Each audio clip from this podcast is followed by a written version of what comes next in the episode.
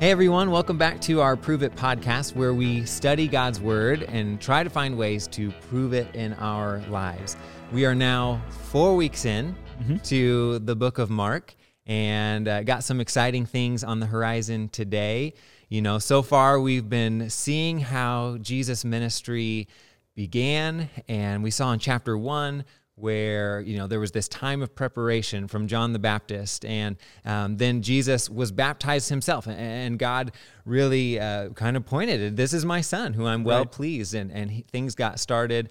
Um, and we talked to, last week about how early in this ministry, as he's defining who he is, we almost begin by um, learning what he's not. And, hmm. and we have this tension between these teachers of the law, the Pharisees, the the, the traditional Judaism, right. and and Jesus. And we have a several stories. And, and finally, last week, there's a, a little bit of a break between the two. And uh, and so now we're, I, I kind of feel like chapter four is almost like the, you know, the maiden voyage of the ship. Like we've we've right. broken away, and now now we get to hear from Jesus himself. So uh, if you might maybe share, like, here we are, chapter four. What are what are some of the things we're going to get to see this this week? Sure. Yeah. I mean, you you go like like you said, you go all the way back to chapter one, and we have this announcement that the the the, the kingdom of God is near. You know, like like the kingdom is at hand. The time has now come. You know, that that kind of language being used, and now here we are in chapter four, so sometime later, because again, Mark's gospel is um, a, a, so, so much shorter than some of the other gospels, and so he's just hitting on, on, on different parts of it, so there's probably a little bit more time that has passed in, in, in these chapters than possibly some of the other gospels. And we get here to chapter four, and now Jesus is beginning to talk about this kingdom. And so really what we get to talk about today are four parables that, that Jesus tells, all centered around this this theme really of, of the kingdom of God. And um, and then just, you know, all of this is taking place in, in the course of one day. And uh, then as Peter through Mark, he even gives us kind of that eyewitness testimony of what happened at the end of this long day for Jesus after uh, after teaching. So so the majority of our time today, we're we're going to look at, at parables, and and you know we we we see a lot of of Jesus' teaching was done in parables. I believe it was around thirty-five, forty percent of Jesus' overall teaching was done okay, yeah. through through through parable, and and really a, a parable is just a a practical story that illustrates a spiritual truth. Mm-hmm. Yeah, I always learned as a kid the the definition: an earthly story with a heavenly meaning. Uh, you know, and uh, yeah. Uh, but yeah, I think that's a, a good simple definition. And uh, I, yeah, but there's there's a lot of interesting things to think about how Jesus taught in this way, because uh, I think that that word parable, it literally means to lay alongside, mm-hmm. and so he's using everyday examples, things that they would know. Um, and then basically laying it alongside a spiritual truth, or like you said, a, a truth about his kingdom. It's right. This is like this, you know, and uh, uh, what a great way to help teach something that's, that we can't see. Um, but then there's this other element where, and, and the thing I like about Mark, whenever he starts teaching parables in this chapter, is Jesus kind of explains why he does it a little bit later, and we'll, we'll, we'll get there. Um, but there's this element of some people, it, it opens up the hearts of some people, and then others, it it pushes them away. And uh, just the very idea of teaching in these sort of mysterious, like, you know, what exactly does he mean, uh, either draws you closer to him or kind of makes you decide, eh, this isn't for me, right. um, which is just, just interesting that even the very rhetorical device that he uses can cause people to be in the position that he's longing for us all to be, which is to seeking him more and to understanding more. And uh, I just, I think that's that's fascinating. So yeah, yeah. I anyway. mean, the, the parable, what Jesus really, really wants to do is he wants to make you think. Mm-hmm. Yeah. He, he just wants to make you think. And, mm-hmm. and and so this is a great time to, to be able to look at that, um, just because he really, really tries to make you think yeah. in, in, in these today. Yeah. So well, we can go ahead and, and jump into chapter four. But before we do that, I realized mm-hmm. I forgot to introduce ourselves. So oh. I'm Daniel, by the way. This is Andy. Yes. And uh, we, we got some new equipment that we're working with, and it's really exciting. And so uh, I think I just blew past our, our introduction. That, that's here, fine. So, that's fine. Yeah, yeah. So all right. Well, let's go ahead and jump into Mark chapter four. And again, this is this is the first time we're hearing uh, content from Jesus that is not Uh, an answer to, uh, you know, one of the religious leaders asking him questions. Like this right. is now just, this is, this is the messages that he teaches as he travels throughout Galilee. And um, so anyway, we can go ahead and jump in. Um, here, I'll read for us. Uh, this is uh, Mark uh, chapter four, beginning in verse one. All right, this is what it says. Again, Jesus began to teach by the lake. The crowd that gathered around him was so large that he got into the boat and sat in it out on the lake, while all the people were along the shore at the water's edge. He taught them many things by parables, and in his teaching said, "Listen, a farmer went out to sow his seed. As he was scattering the seed, some fell along the path, and the birds came up and ate up. The birds came and ate it up. Some fell along rocky places where it did not have much soil. It sprang up quickly because the soil was shallow. But when the sun came up, the plants were scorched, and they withered because they had no root. Other seed fell among the thorns, which grew up and choked the plants, so that they did not bear grain. Still, other seed fell on good soil. It came up, grew, and produced a crop, some multiplying thirty, some sixty, some a hundred times." Then Jesus said, "Whoever has ears to hear, let them hear." That's not going to be the first time he says that mm-hmm. today. When he was alone, the twelve and the others around him asked him about the parables. He told them that the secret of the kingdom of God has been given to you, but to those on the outside, everything is said in parables, so that they may be ever seeing but never perceiving, and ever hearing but never understanding. Otherwise, they might turn and be forgiven. Then Jesus said to them, "Don't you understand this parable? How then will you understand any parable? The farmer sows the word. Some people are like seed along the path where the word is sown. As soon as they hear it, Satan comes and takes it away. It takes away the word that was sown in them. Others, like seed sown on rocky places, hear the word at once and receive it with joy. But since they have no root, they last only a short time. When trouble or persecution comes because of the word, they quickly fall away. Still others, like seed sown among the thorns, hear the word. But the worries of this life, the deceitfulness of wealth, and the desires for other things come in and choke the word, making it unfruitful. Others, like seed sown on good soil, hear the word, accept it, and produce a crop, some thirty, some sixty, some a hundred times what was sown." All right, so we had a, a pretty big chunk. This is the, mm-hmm. the longest parable in this chapter. Uh, so what are maybe, as we go through, some initial things that stick out to you as as we read through? I mean, this is a, a parable that is probably more popular than than than most that Jesus teaches. And Yeah, yeah, yeah. I, I think there's a few things. One uh, initial thought would just be that, you know, this is in most Bibles, New International Versions, it's called the parable of the sower. Um, and and there's good reason for that, but the parable is probably as much, if not more, about the soil than it is about yeah. the the sower. Um, and then another thing that, that really sticks out to me in, initially is just how foundational of a parable that this is. You know, and, and as we look at the teachings of Jesus and as we look at the way that Jesus told parables, um, we, we see throughout the Gospels that so much of Jesus' teaching was similar, you know, and... and uh, And, and and this is one of those foundational parables that Jesus would often, whenever he's getting ready to tell a bunch of stories, each time that this parable comes up in, in the Gospels, this is the first one that's followed by many others. Mm-hmm. Yeah. And, and, and it's just this foundational parable that Jesus can say, here it is.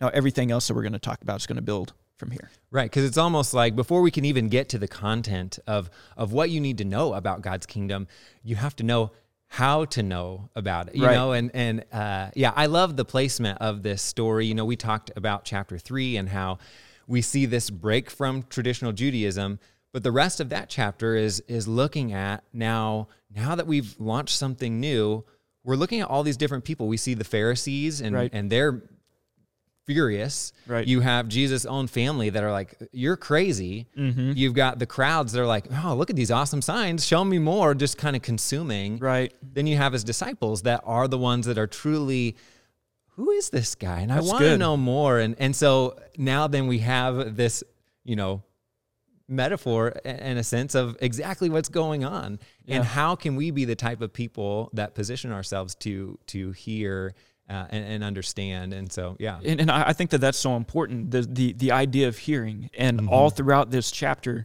today, as you kind of alluded to, whenever you're reading the text, it, like this idea of listening and ears, and he who has ears, let him hear. You know, and and hearing and understanding, like that is all throughout this initial teaching of of, of Jesus in the book of Mark, and um, you know, I, I think that that's just so important because we know that. Uh, Jesus would would say that the from from the overflow of the heart, the mouth speaks. But in the same way that the tongue is connected to the heart, also the ears are connected to the heart. James, yeah. the half-brother of Jesus, he talked about this. You know, do not merely listen to the word and so deceive yourselves, but do what it says. Jesus at the end of the Sermon on the Mount, anyone who hears these words of mine and puts them into practice is a wise man. Anyone who hears these words and does not put them into practice is a foolish man. And so, you know, this foundational parable built on this idea of of of of, of hearing and, and exactly what you were talking about, you know, in, in, in some of the previous chapters in, in Mark, you know, alluding to the different kinds of soil that the seed falls on. And whenever we get get, get to that part of it, I, I think that this is one of those parables, and one of the reasons why I think it's so foundational is that it's really twofold. You know, you have the the the, the application of, okay, what's the soil of my heart? Mm-hmm. Yep. But then you also have the application of, I cannot stop throwing seed, even when it doesn't seem like the fruit is there. Yep. Yeah. And I think just what what a good, because I've thought, why, why, because Jesus spends time specifically making sure his disciples understand this one. Yes. You know, and I, I've thought about why, and I think you're you're right. There, I mean, there is the there is twofold. What about the personal? Am am I hearing? Am I positioning myself in such a way mm-hmm. to, uh, you know, produce spiritual fruit?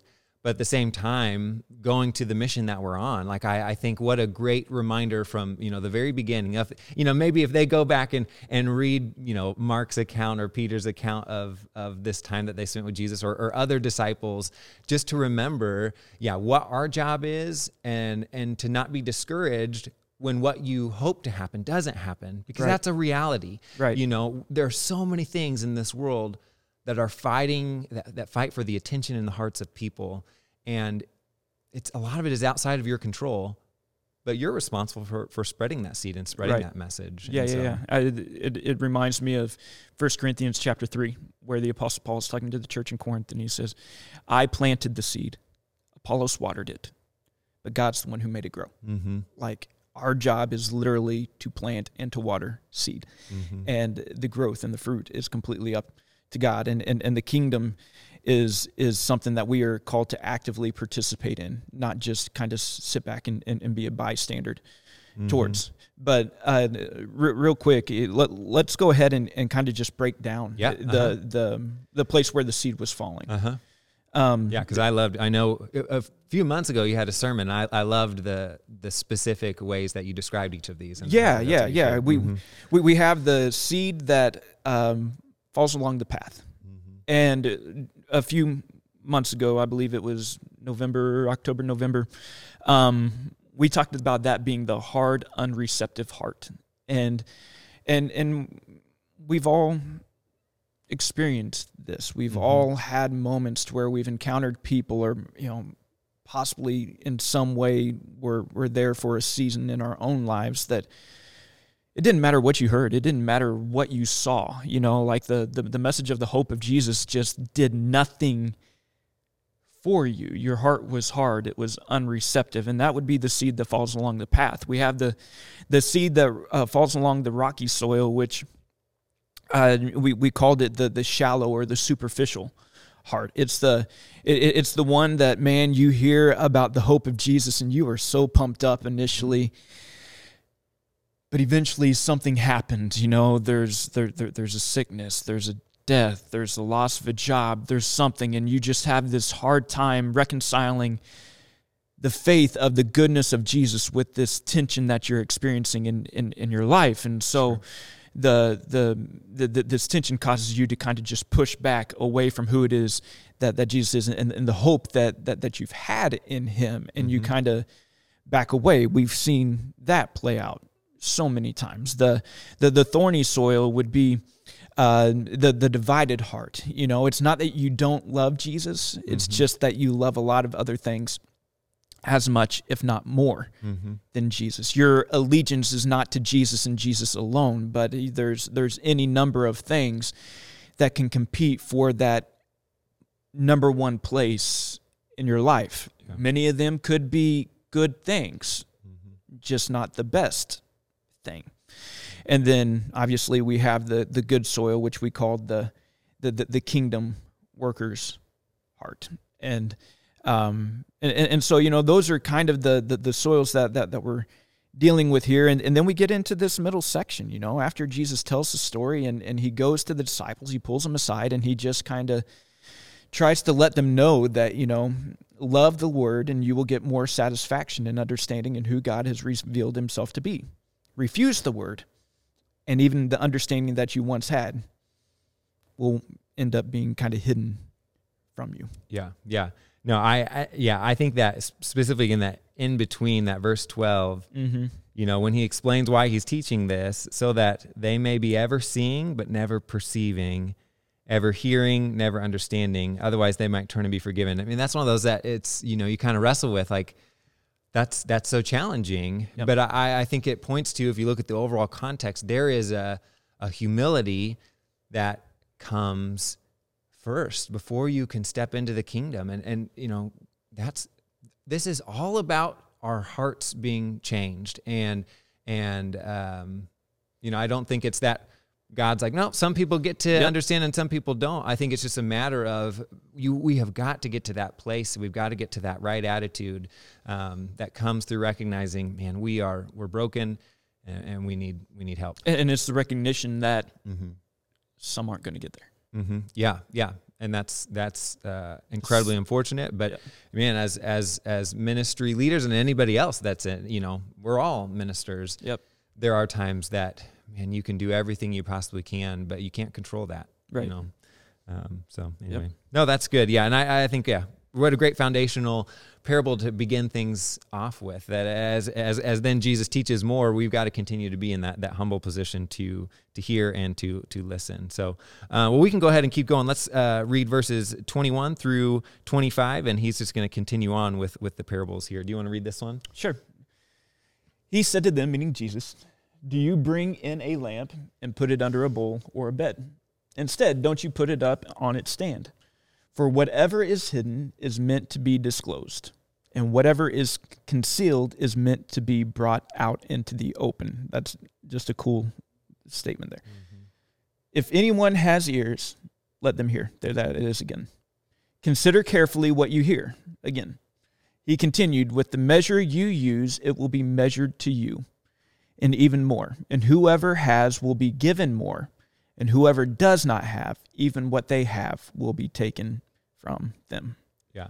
So just kind of a short uh, parable, and I think this is a good follow-up, you know, even to the question of, if anyone had a question on if if, if God was trying to, you know, hide something from certain people, I don't think you see that here. I mean, it's right. it's just a re- reiteration of what, what we're trying to convey is, like, Jesus is, he's hidden in plain sight, you know. Yes. Uh, he's here. If you if you can can get to that place and have that that the right heart, that's the the good soil.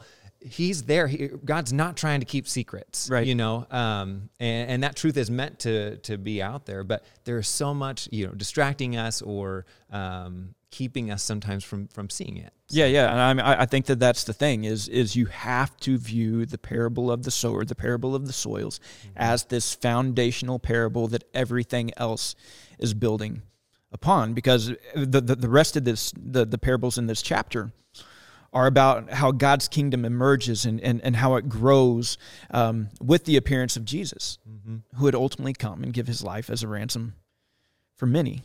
That which is hidden, it will ultimately be brought to light.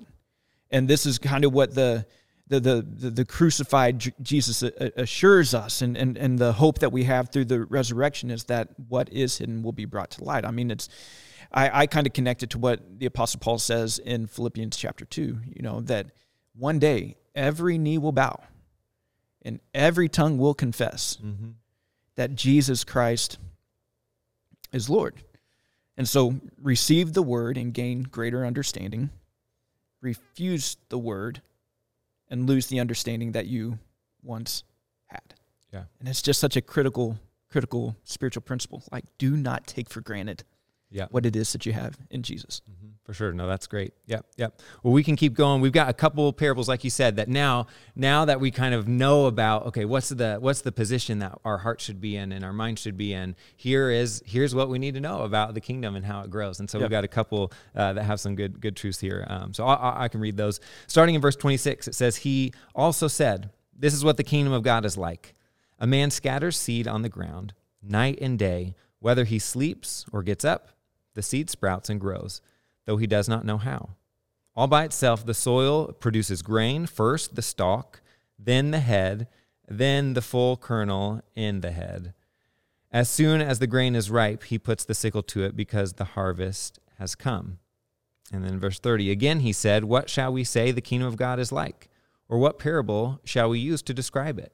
It is like a mustard seed, which is the smallest of all seeds on earth, yet when planted, it grows and becomes the largest of all garden plants, with such big branches that the birds can perch in its shade. With many similar parables, Jesus spoke the word to them, as much as they could understand. He did not say anything to them without using a parable, but when he was alone with his disciples, he explained everything. All right, so we see a couple uh, parables. I... This this first one, the parable of the seed, that is my favorite parable. Uh, really? I remember preaching, yeah, a sermon with a, a good friend of mine. We kind of tag teamed it, and I, uh-huh. I just I I love that one, and I think it's just a good reminder of, um, again, what our responsibility is, and just knowing and being reminded of what God can do. And and I love this. This farmer, he really has no idea what's going on. I mean, he he cultivates the soil, mm-hmm. he plants the seed. That's that's what he's responsible for, and mm-hmm. yet. Just mysteriously, but surely it grows. And I think there are many times just, you know, I think specifically in ministry, it's easy to buy into the, okay, you know, here are the four steps to growing a church, or here are, you know, but it's about sowing the seed. And, and we, we know what God has called us to. It's right. to make disciples, to continue to teach what he's commanded right. and to, you know, the rest of that is up to him. Right. And we just get to sit back and enjoy what, what happens. And, and, and I think sometimes we can create more tension when we try to step into, uh, his lane, you know, oh, for sure. I know I've been guilty of that a million times, mm-hmm. you know, and, and, and it, but, but it really is, it is one of those, like, take a deep breath, like take some of the weight that you put on yourself off of yourself. Yeah. Um, because the, the coming of the kingdom of God is not dependent upon human activity. Mm-hmm. And the kingdom of God is moving, whether you see it or not. Mm-hmm. And how better to illustrate that through this parable and the simple fact that this Jesus movement that began nearly two thousand years ago has weathered so many storms and so many times of uh, people who claim this the, the, this identity in Jesus have done things that are absolutely not Jesus. Yeah. And it all began with twelve simple men. Mm-hmm. Right? Like, yeah. and, and it's still going, and it's going to continue for generations yeah. until Jesus returns. Mm-hmm. And and it is just that, that whole thing of you, sometimes we're not nearly as important as we think we are. Mm-hmm. And, and and then you kind of move into this parable of, of the mustard seed, and and, and and you see the desire for the kingdom of God. It it is to grow. Mm-hmm. It is to grow. It is to to reach more. And it is this thing that it start started so small, and in the human life it starts so small, but it grows into something so big that ultimately um, it became something that provided so much shade that even birds and and, and I mean most scholars and commentators believe that that's a picture of people from all nations being able to come and find refuge mm-hmm. under the, the the the shelter and the provision and, and the protection yeah. of yeah. the kingdom of God. Yeah, it's a great image. Yeah, I kind of read too that even, uh, you know, these mustard seeds and this plant was one that was so hard to get rid of too once it mm. grew, you know, and I just think that that is another potential good truth there that's like, man, it's here to stay. And, and it is, you know, it, yes, something so insignificant and so tiny yep. uh, can, can create that. And, and again, just a good reminder of even things that we may do now that seem like, eh, this is insignificant, or, you know, calling someone on the phone or writing a letter or, you know, speaking a truth when we maybe are like, eh, I, I don't need to, you, you never know the impact that that can have. Right. You know, I, I had the chance to write an article uh, just about kids ministry and, mm-hmm. um, you know, and my wife is in kids ministry, and, and it's hard when you're dealing with that age because you just don't know if what you're doing is is accomplishing anything. Yeah. And, um, but I think even just in, in my own life, I remember being in third grade and Sunday school class and the teacher talking about wisdom and, and, and challenging us to pray for wisdom. And for whatever reason, out of the hundreds of Sunday school classes, that one stuck with me. Mm. And, and I think that it has changed the course of my life, that in those challenging times, I go back to that truth that I learned as a nine-year-old. And and so you just never know what those small things can do and what it can produce in someone else's life or in the lives of, of many more, you know. Um, so it's it's a good lesson. And, and what a great, uh, again, all of this is so good for his disciples as, you know, the time's going to come where it's them now and right. Jesus is going to leave. But these are the things that, that you need to remember and, and, and the focus that you need to, to keep. So right. Man, that's so good. Yeah. yeah. So, all right. So last section here. So this one kind of seems out of place. You know, we've had all these parables right. and then we have, have a story. Um, so do you want to read that one and then we can, or do you want to talk about, yeah, let's yeah, talk well, about this. So we're going to be talking about the Sea of Galilee. Right. Um, and so, and, and kind of a storm here. So uh, maybe just share a little more about Yeah. I about mean, the, the, the, the Sea of Galilee is, is, is right in this area, right there in the middle. And, um, the, The Sea of Galilee, if you read through the Gospels and, and you see the name Lake Tiberias, exact same uh-huh. body of water. And this body of water was so famous and still to this day is famous. Like you can find YouTube videos of like these storms, but but it was so famous for these little storms and and, and, and ferocious squalls that just seem to kind of pop up out of nowhere. Uh-huh. And, and and they're famous for like hurricane for force winds. And Uh, it, there's just such an interesting thing about the location of the Sea of Galilee that kind of lends itself to this. And and mm-hmm. I am by no means, I'm. Whenever I was a kid, there was a time in my life where I was like, I want to be a meteorologist. Uh-huh. And I, we all I wanted that. Yeah, yeah. I, I, and you just want to stand in front of the green screen and be able to, you know, point at something, and it just seemed like the coolest thing. But I am definitely not a meteorologist, and mm-hmm. I, I, I, you know, but but there's something about just the climate around the Sea of Galilee that that makes this happen. And from what I understand, it, it a lot of it comes down to the fact that the Sea of Galilee sits nearly seven hundred feet below sea level.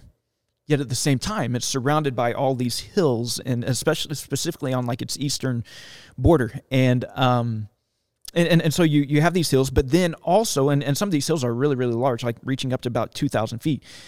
But in addition to the low, below sea level, you know, laying of the Sea of Galilee, the the, the hills and the cliffs and, and everything reaching nearly two thousand feet, you also have surrounding the sea like this semi-tropical climate. And, and and so you have this warm, moist air. And so the difference between the height of the hills and the depth of the sea and and everything can, can create like these major pressure waves and, and, and different things that yeah. um, and, and temperature changes. And the Sea of Galilee, as you can see, it is um, small. It is a small body of water, like a hundred yeah. times smaller than Lake Erie. Lake Erie is one that you can kind of look at in, in, in the United States and say, it's similar to the Sea of Galilee, except that the Sea of Galilee is like one one hundredth of its size. But the reason they're they're similar is because of their their shallowness. The at, at the deepest point in the Sea of Galilee, it's only about two hundred feet deep. Wow, yeah, that's not very deep. Yeah, and and so whenever you have these these pressure differences that are happening, and and and these winds that are flowing through the hills surrounding the Sea of Galilee, there's just nowhere for the pressure to go mm-hmm. other to uh, other than to the center of this shallow body of water, which can just create very, very violent storms and very, very violent waves. Yeah. And and like I said, you can go on YouTube and, and find these the, these videos of this kind of taking place okay. still today, and it, it's it's pretty interesting. But yeah, so kind of like every time that they're going out onto the sea, it's a risk. Yes. Yeah. And so what we're going to see here, it's, yeah, you can't predict it. And yeah. Uh, yeah. And it isn't that big. I think I read like thirteen miles long and yeah. like eight or nine wide. And so yeah. Um, it is so interesting to think about the, you know, I, I love thinking about the time that Jesus came in and, and everything that was going on and how perfect it was. But even in this small region, to think this is predominantly where Jesus did right. his ministry, and just the the lessons that could be taught here, um, which we're going to see here in just a second. The, and, the, the acoustics and, from uh-huh. like the hills around and yep. the water itself yep. and everything uh-huh. allowed him to speak to large audiences, uh-huh. uh, you know, yeah. with a regular speaking voice. It's, it's pretty fascinating. Yeah. And, and this time through, as you know, each of these chapters, we see these large crowds come, and just the the protection that the sea offered to where you can be in a boat, things get out of hand, or if you need to get away, I mean, he's still human. He can't just go forever. Mm-hmm. We can just go out to sea and, you know, leave the crowds there. So anyway, it's, yeah, it's interesting. So yeah. Anyway. And so let, let's read about what happens here right. at the sea. That day. So, I mean, this is the evening after Jesus has just spent an entire day teaching. You've spent entire days teaching. I've spent entire days teaching. It's so draining. Sure. Uh-huh. It is exhausting. Mm-hmm. And that day when evening came, he said to his disciples, "Let us go over to the other side."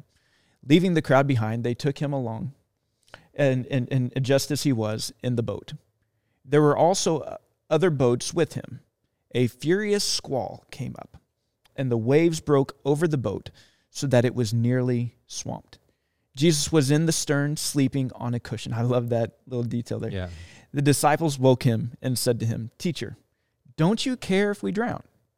He got up, rebuked the wind, and said to the waves, "Quiet, be still."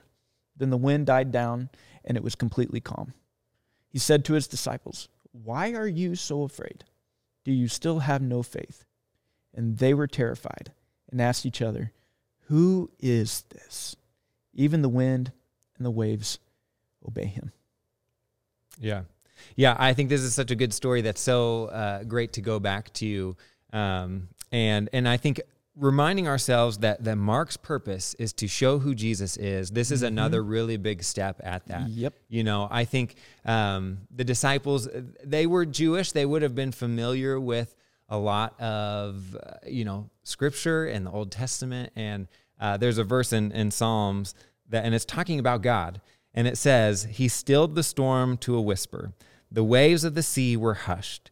They were glad when it grew calm, and he guided them to their desired haven. Let them give thanks to the Lord for his unfailing love and his wonderful deeds, uh, his wonderful deeds for men." And, and I love that they asked this question, um, who is this? Even mm-hmm. the wind and waves obey him, because I have to think that they maybe go back to that. You know, they know God does these very same things. So if Jesus is doing this, there's, what yeah. is that saying? You know, there's a connection there. Uh-huh. Yeah. Yeah. And I mean, because he's already demonstrated his power and his authority over sickness mm-hmm. and disease. And he's already made like the very, very bold step of a statement of, of claiming to be the Lord over the Sabbath, and therefore kind of being over the law, you yeah. know? And, and so it, it is, it's, it's just that next, that next step of, of Jesus revealing his deity through his authority over nature. Sure. Mm-hmm. And I, I, I, you, you read this short little, you know, uh, story, and, and there are so many connections to the story of Jonah. Yeah. Which, you know, later on, Jesus would consider, would kind of call himself like the, the the new Jonah, the better Jonah. But you have these seasoned fishermen who are faced with this massive, massive storm, who have no idea how, like they're they're so far in over their head that the only thing they know to do is go to Jesus, to to, to go, you know, in in Jonah's situation, go to Yahweh, you know, uh, and and.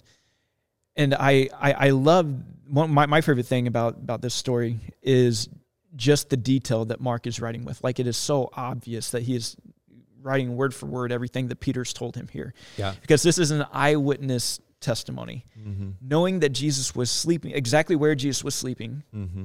in the stern. Yeah. Knowing that he was sleeping on a cushion. Uh-huh. Like, that's just the coolest thing in the entire world uh-huh. to me, that uh-huh. this is a story that is told by somebody who was literally there. Like, guys, it was the most insane yeah. thing ever. Who in the world?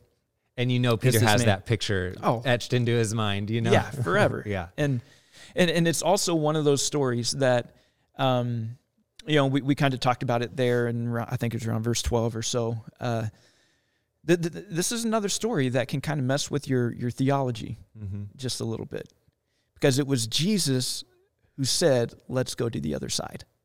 Mm-hmm. And so Jesus is the one who led them into the storm. Yeah. And that's something that can make us really, really uncomfortable, mm-hmm. or it's something that can give us a whole lot of hope. Yeah. Mm-hmm. That through our trials and our tribulations, through our pain and our suffering, mm-hmm. like none of it ever keep, catches God by surprise. Yeah. Yeah, no, that's great to think about. And I think just of all the all all the things that dis- the disciples got to see and participate in, and and yeah, just the unique ways that Jesus taught them, this is definitely one of them. So, well, as we kind of wrap things up, this is a big, full chapter for sure. Uh, but we always like to have this time of our Prove It moment as mm-hmm. we go through what what are what's the one thing that you would say as you read that that stood out most to you and affects your life the most. Um, so I'll let you jump in and share what would be your your Prove It moment from Mark chapter four. Okay. My Prove It moment is is not necessarily a single verse, because it's kind of just sprinkled multiple places throughout the chapter. And that is that I can vividly think of times in my life where I was more open to the Spirit in my life, and I was more responsive to the Spirit in my life. That each time that that happened, it's almost like the Spirit's voice became clearer, and and, and I was able to... Um, like his guiding was what was sharper in, mm-hmm. in, in, in my life. And likewise, there have been seasons in my life to where I wasn't as aware to the Spirit's leading and his prompting in my life. And I wasn't as responsive to the Spirit's prompting in my life. And those are seasons to where I can easily see that slowly drifting away, you know, not that I stopped believing in God or anything along those lines, but just slowly kind of drifting away into this place of of, of apathy. And I, I know that whenever those situations happen, um, and, and, and we kind of drift away, it's it's not this thing that I was never able to get back to this place of hearing from God again. But it was this thing that it took more drastic measures for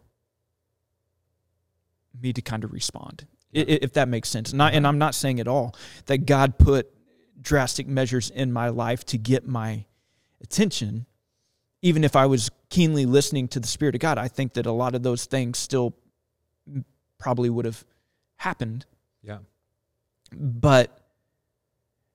It, it it just took those things for me to kind of turn back. Yeah, I, I, I guess would be a way. And and so, you know, kind of what I I, I wrote was just listen and respond and hear more clearly. Mm-hmm.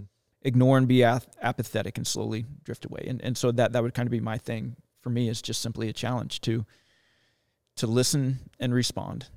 And uh and and, and I promise you will continue to hear more and more and more and more, and it'll be clearer and it'll be sharper mm-hmm. than what it was before. Yeah, I, I think that's great. I think, you know, this kingdom that God provides provides all all the answers to our life, and and the things that you struggle with, the things that you wrestle with, you just continue to position yourself to hear. That's such a such a good message that I think we see here.